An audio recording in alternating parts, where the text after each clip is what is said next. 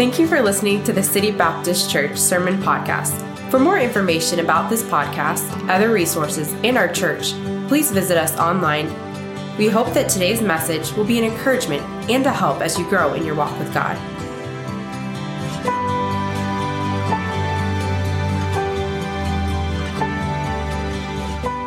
Well, let's take our Bibles let's go to Luke chapter 2. Luke chapter 2, we're going to be continuing our series, actually finalizing it today. Uh, the series that we have been in on the King of Heaven Come, looking at a verse by verse walkthrough of Luke chapter 1 and verse 2. And, uh, you know, I was uh, feeling a little bit off, a little bit in the sense that, hey, it's a new year. And, you know, usually uh, you come to church on New Year's, you want to hear a new year, new you kind of a message, right? And we're going to fix all the problems of 2022 and everything's going to be okay for a few hours in 2023. Uh, but truthfully, uh, there's no one who can really change you. There's no message that's going to change you. Only God Himself can change you. And so if you're the kind of person who, uh, you know, every year makes New Year's resolutions and every year struggles to keep those resolutions, I want to remind you and ask you who are you putting your strength in or who are you trying to resolve? Are you trying to do it yourself or are you allowing God to do that work and that difference and make that difference in you? And so it's all about Him. And I'm all about New Year's resolutions. I'm all about freshness. I love the fact of a new year that uh, it's a time for fresh focus. Uh, for me, it's a time of fresh commitment uh, as, as what God has called me to do and for our family. I know for me, one of the best parts about January 1st is starting a new Bible reading plan. And uh, I was so excited yesterday to be able to check off that last box. Uh, and I try to read through the Bible through in a year, uh, every single year. And so to check off that last box, you say, Pastor, did you read the entire Bible in a year last year? I missed a few days. I'll be honest with you, I did miss a few days. And so, no, I didn't complete it, but I did go back and I made sure I caught up on it. So, I didn't hit it every day, but I did my best. And so, starting a new reading plan today. And uh, I would encourage you to do that as well. I think that's very important to make the new year a time of getting in the Word. Uh, but this morning, we're going to continue our series, as I mentioned. And uh, we're going to look at three final responses to the arrival of Jesus Christ. And that's what we've been studying. We've been studying how people responded to the announcement of Jesus Christ and now how they responded to his actual arrival. And what we're going to see in these responses today, I believe, can be an example for all of us to follow as we head into the new year together, as we step forward into 2023. And so we're going to pick up this story. We're just going to get right into it today. And I'll begin reading in verse number 21 of Luke chapter 2. I hope you got your Bibles. You can follow along with me on the screen. Uh, but we'll read verses 21 through 24 here to begin. And so, verse 20, I'll just read that real quickly. The shepherds returned, glorifying and praising God for all the things that they had heard and seen, and it was told unto them. We covered that in last week's message. And when eight days were accomplished, verse uh, 21, when eight days were accomplished for the circumcising of the child, his name was called Jesus, which was so named of the angel before he was conceived in the womb. And when the days of her purification according to the law of Moses were accomplished, they brought him to Jerusalem to present him to the Lord. As it is written in the law of the Lord, every male that openeth the womb shall be called holy to the Lord. And also to offer a sacrifice according to that which is said in the law of the Lord, a pair of turtle doves or two young pigeons. The first response that I want us to see in this passage this morning is simple, faithful obedience. Faithful obedience we see here when we're speaking about Mary and Joseph. You know, as per Jewish law, uh, in Leviticus chapter 12, whenever a new baby was born, uh, there was a series of customs that the family was to follow. There was, in fact, different, uh, there was different customs that were followed depending on which, if the baby was a boy or if it was a girl. And so here we see Mary and Joseph with their new baby Jesus as no exception, obeying what the law told them to do. And so we see here in our passage, we see that eight days after his birth, Jesus went through the ritual of circumcision, which of course was a symbolization of the nation of Israel, their separation from the uh, Gentiles, and their unique relationship with God. As well, what we see is after 40 days, Jesus was brought into the temple there at Jerusalem, and he was brought to be presented to the Lord and to bring the purification offering. Uh, typically, this was done by a lamb that would be brought and would be, of course, offered up uh, in this situation. But if the family was too poor to afford a lamb, as we see mentioned in these verses, then two turtle doves or two young pigeons could be brought instead. This is mentioned here, and it helps us to understand that Jesus was born into poverty. And so we understand that he was born into poverty. He was not born into some wealthy family. Jesus was born into difficult circumstances. Now, what is so interesting about the idea of the two pigeons or the two turtle doves, I want you to understand the symbolism here, is that one of the doves was offered as the sin offering. So they were both brought, and one of the doves was offered as a sin offering, the other as a burnt offering. The sin offering symbolically transferred all of the sinner's guilt onto that, uh, onto that dove there, and it became the substitute where the burnt offering symbolically transferred all of the virtue uh, or the redemption of the substitute to the sinner. There's some really unique uh, symbolism there. I'm not going to dig into it too much. You can maybe uh, look at it up yourself. But there was some unique symbolism that was taking place here. As well, we see in the passage that Jesus was presented to the Lord at the temple there. This, of course, was an acknowledgement of the parents that uh, this child belonged to the Lord. He is the one who gives life. He is the giver and taker of life, as we know scripture tells us. And so bringing the child to the temple and presenting him to the Lord is saying, I recognize where this gift came from. That's why a few weeks ago, you know, we had all those parents lined up up here with all those new babies and they wanted to present their child to the Lord. It's an acknowledgement of who is in control of that child's life. It's acknowledgement of who that child's savior is. And so they brought him to the temple, and there was this pre- uh, presentation that took place. We see this first happening in Exodus chapter 13.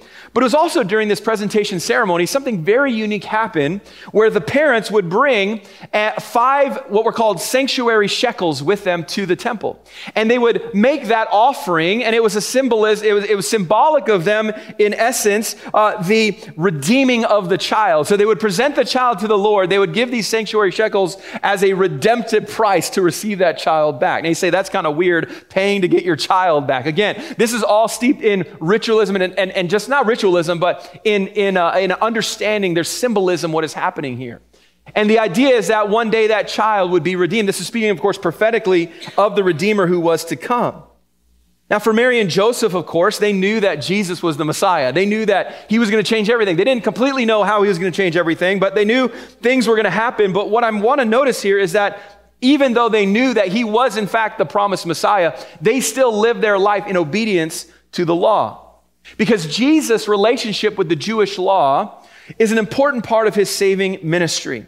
I want to just point this out to us real quickly when we talk about Jesus and the Jewish law. See, scripture teaches us that Jesus was made under the law. That's Galatians chapter 4 and verse 4. And though he rejected man's religious traditions, he still obeyed the perfectly the law of God.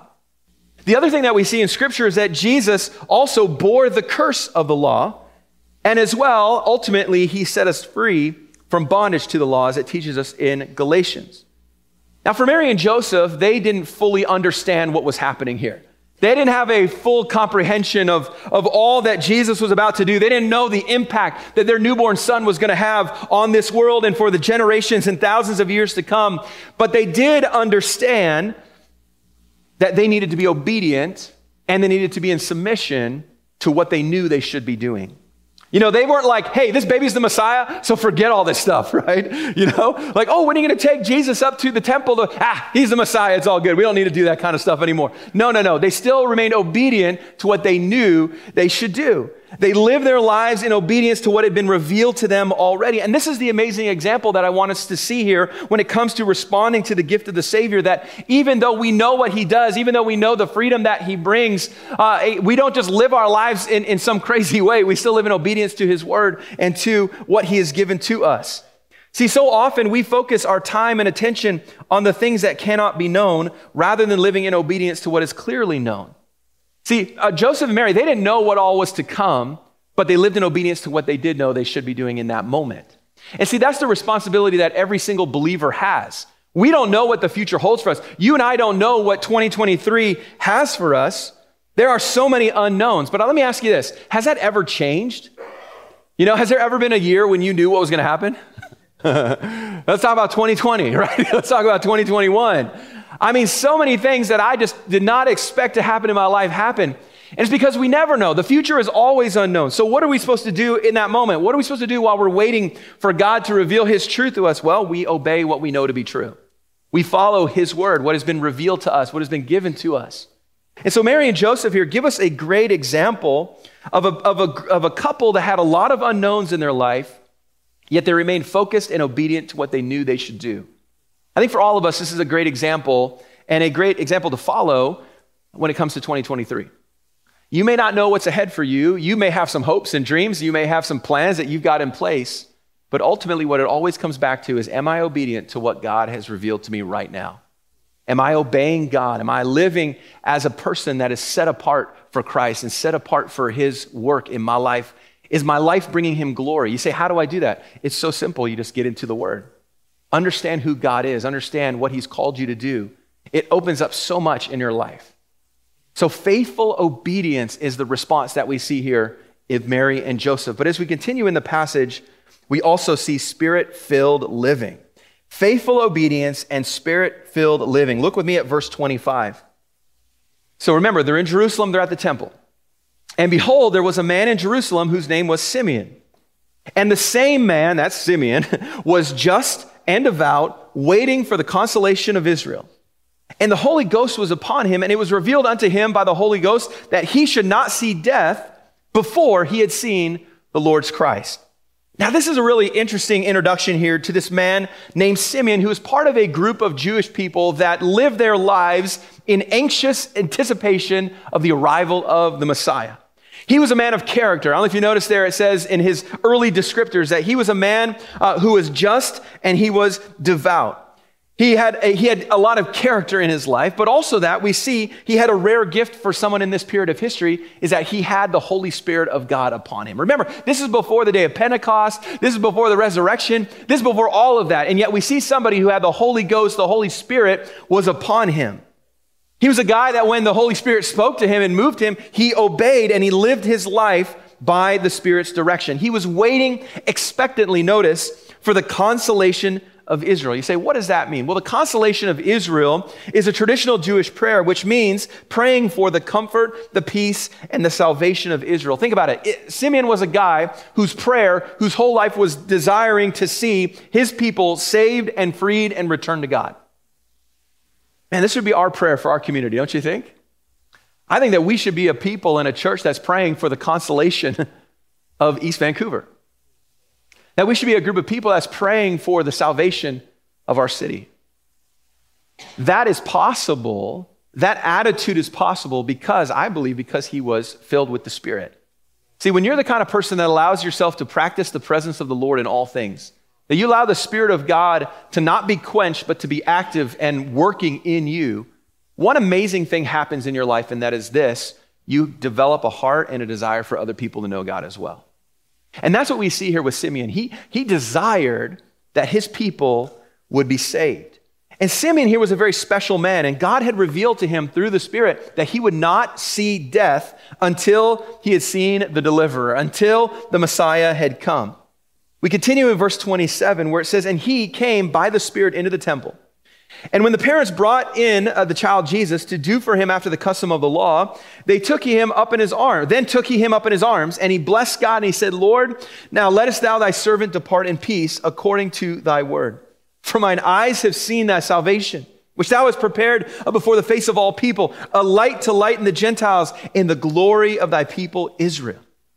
We see here Simeon that morning being led by the Spirit, he went to the temple. I think that probably it wasn't a regular thing for him because it says very specifically that he was led by the Spirit. You know, I don't know if it's a Tuesday, right? And he normally went to the temple on Wednesday or Thursday, but either way, the Spirit led him specifically to the temple for this moment. And, and as he's there, he's waiting expectantly. I don't know if he was praying, I don't know the situation, but somehow the Holy Spirit of God points his attention to this young family and this new baby.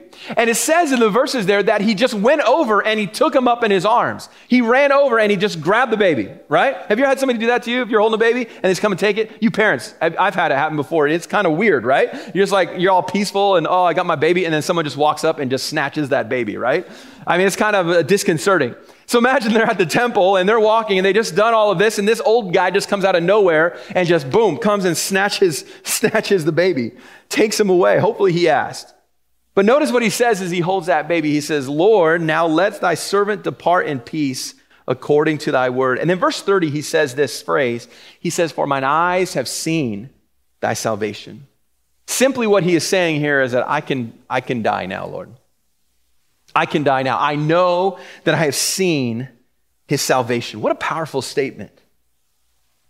I wonder if we can make those kind of statements ourselves. Notice where he says that thy servant depart in peace. That word depart is an interesting word. It has a unique definition because it describes for us the attitude of a Christian when they're facing death. It means to release. It means to untie. It means to set sail. It kind of has a, a, a mariner's idea. To take down a tent, to unyoke an animal. Basically, it is to completely release. And this is what he's saying here. He says, I, am released now. I can, I can die. I can leave this world. Why? Because he had seen the salvation of God. See, this is the heart and the mind of the Christian when we look at death. See, our society fears death so much, don't they?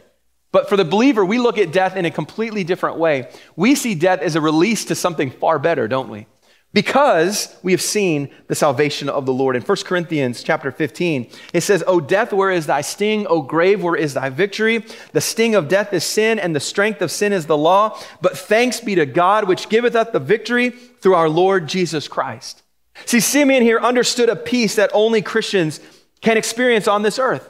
See, as believers, we do not fear death like everyone else does. We don't fear death as those uh, who have no hope because our home is sure, because we have seen and we know and we have heard about the salvation of our God. And Jesus is the one who can save us. He is our salvation.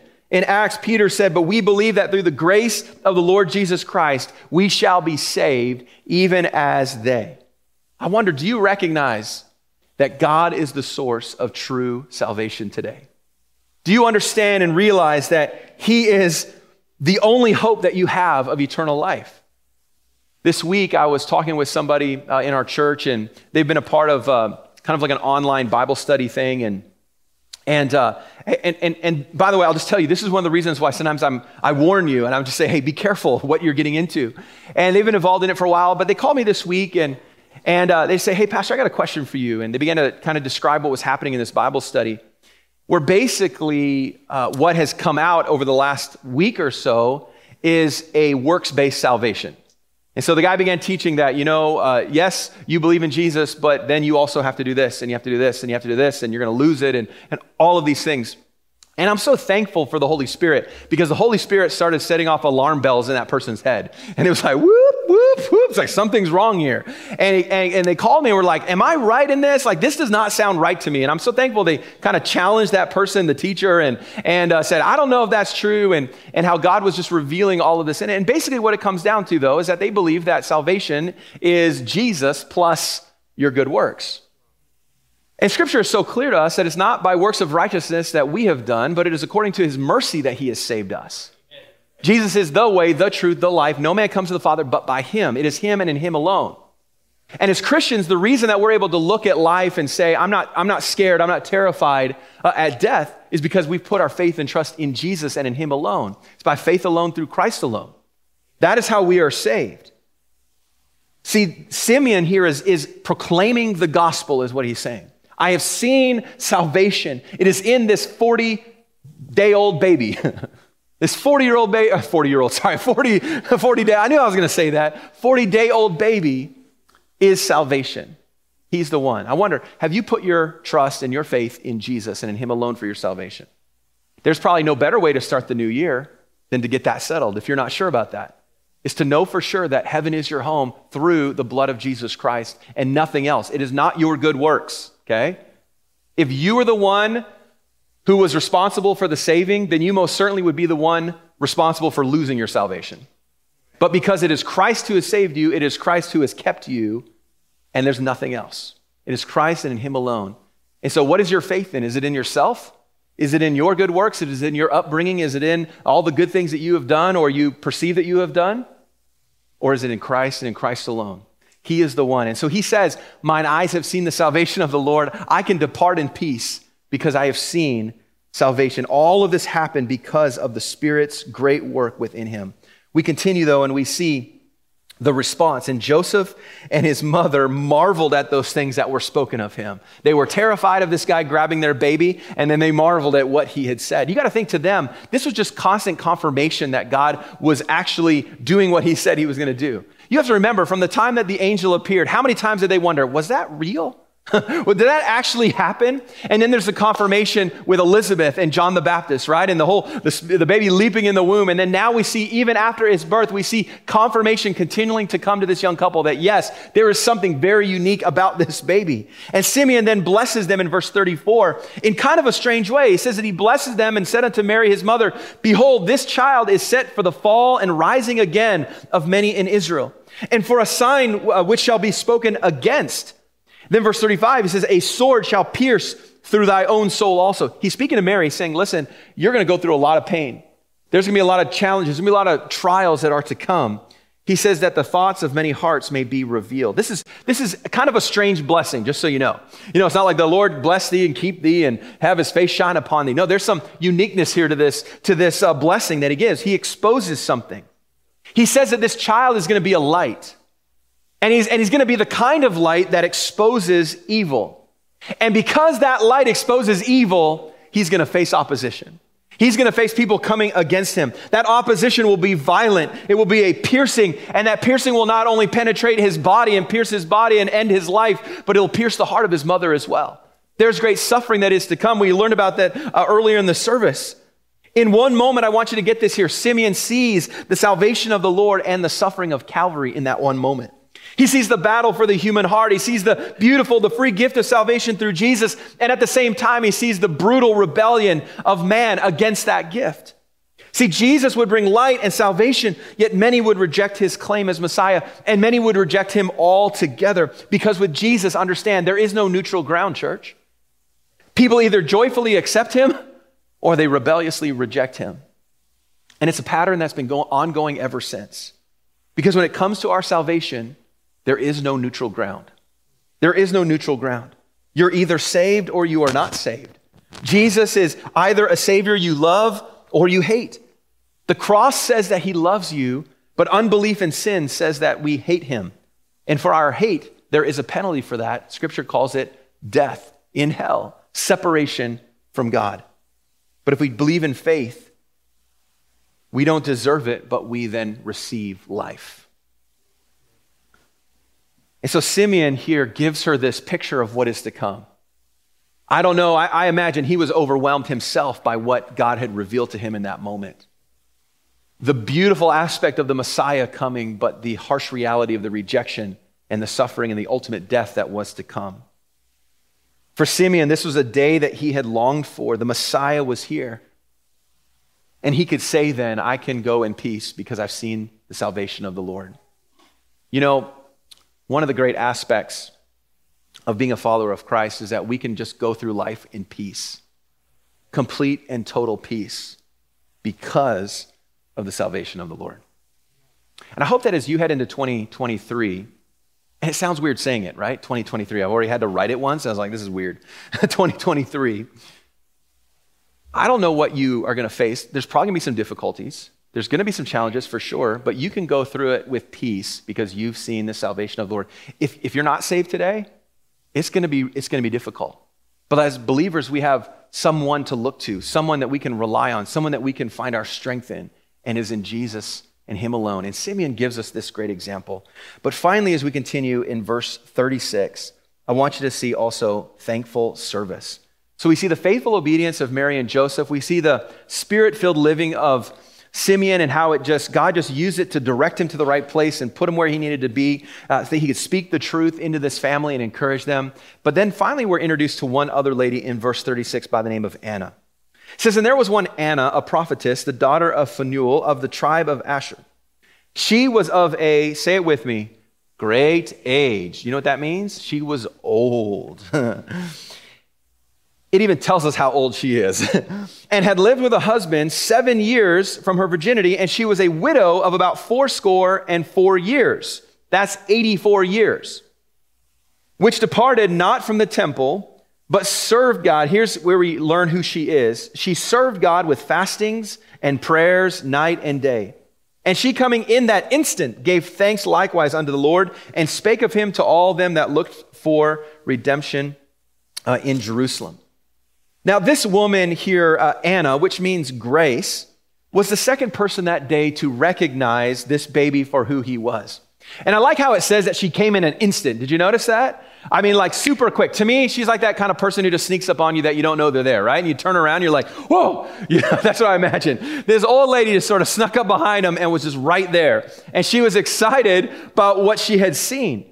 We understand a lot about her in verse 36. Like I mentioned, she was a prophetess. This is one of nine that is mentioned uh, in Scripture, uh, which means she had a special gift of declaring and interpreting God's message. She was not uh, someone. She was not someone who was telling the future, but she was proclaiming the truth of the revealed Word of God already. And so we know that she had been married for seven years. So she was married for seven years. Her husband tragically passed away. And now she had been a widow for 84 years. I think that would probably easily put her over 100 years old at this point. But what is so amazing about Anna as we learn about her is that she had chosen to live her life and how she chose to live her life following the loss of her husband. Notice, she departed not from the temple, but she served God with fastings and prayers night and day. Here's what we understand about this lady is that following the tragic loss of her husband, she committed herself and made it her life's work to live in worship, in fasting, and in prayer. I think you and I would agree that this woman was a woman of great faith and of disciplined devotion. To follow after the Lord and to serve him for 84 years following this great tragedy in her life. This was how she served God was through worship and prayer and fastings. What does this reveal to us? This tells us that, you know what, it doesn't matter your life circumstances, you can serve God. You can be faithful to him. See, the important thing is not how we serve God, but simply if we serve Him. If we serve Him. See, Anna took what life had given to her, and rather than being bitter, and rather than being upset, and rather than being angry, she saw her circumstances as an opportunity to serve and live her life for the glory of God. And because of her faithfulness, she was able to witness and give thanks for one of the most significant, not the, it is the most significant arrival in all of history, which brings up a thought to me. Seven years, she lost her husband. Then, for 84 years, she served in the temple and then got to experience this amazing opportunity. What if, after 50 years, she said, You know what?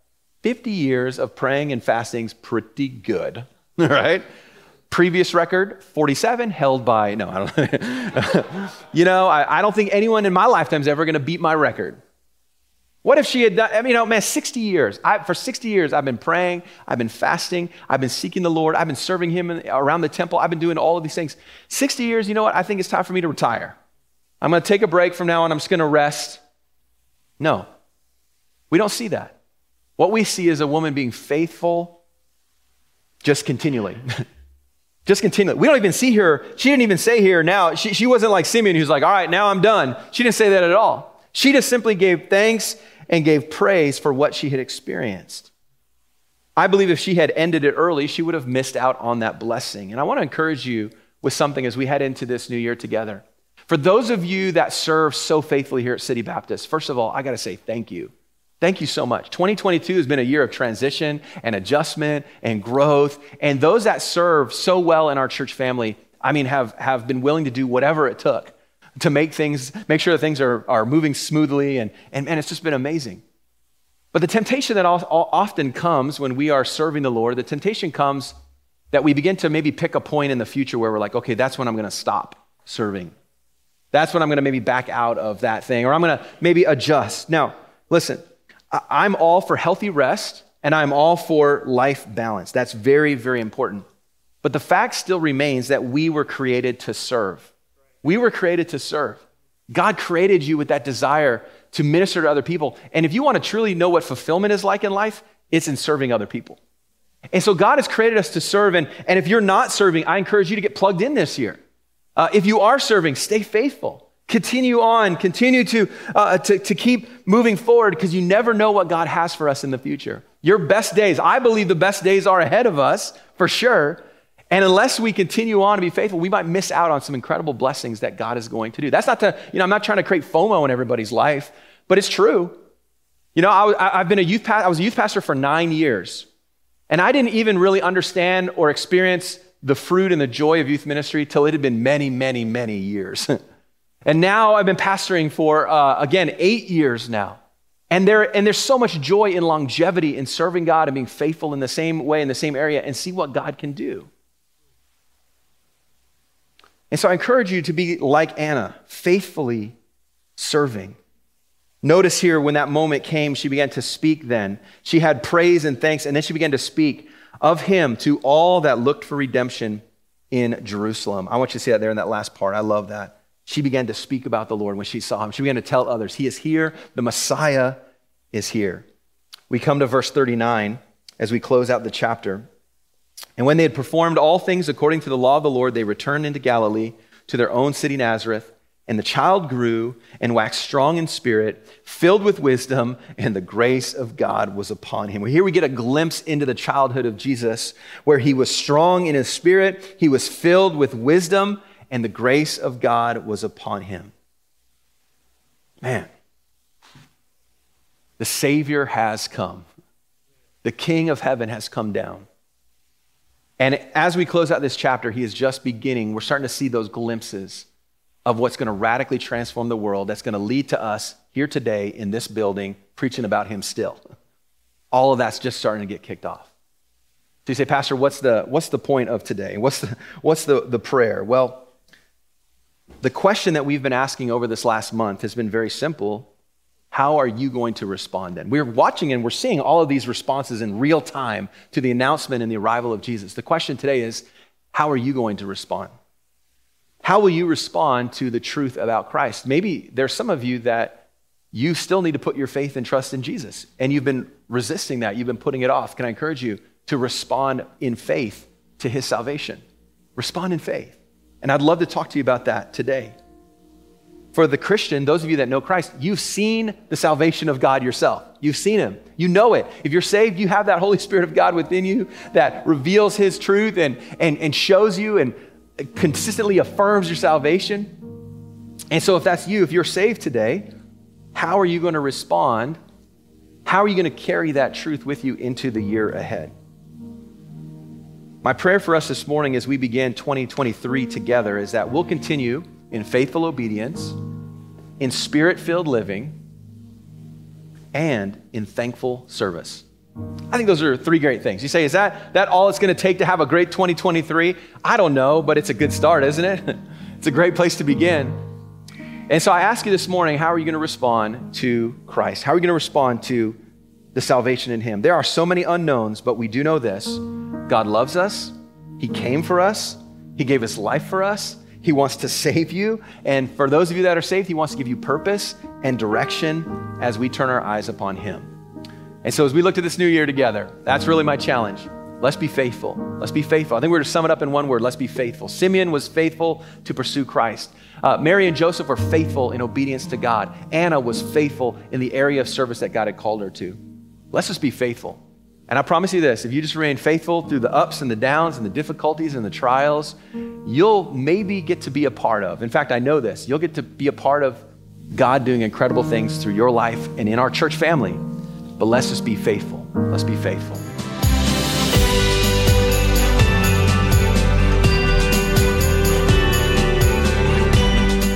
We hope that you were encouraged by the message today, and we would love to hear how God has worked in your life. If you'd like to take the time to visit our website and send us a message through the contact page, we would really appreciate it. Have a blessed day.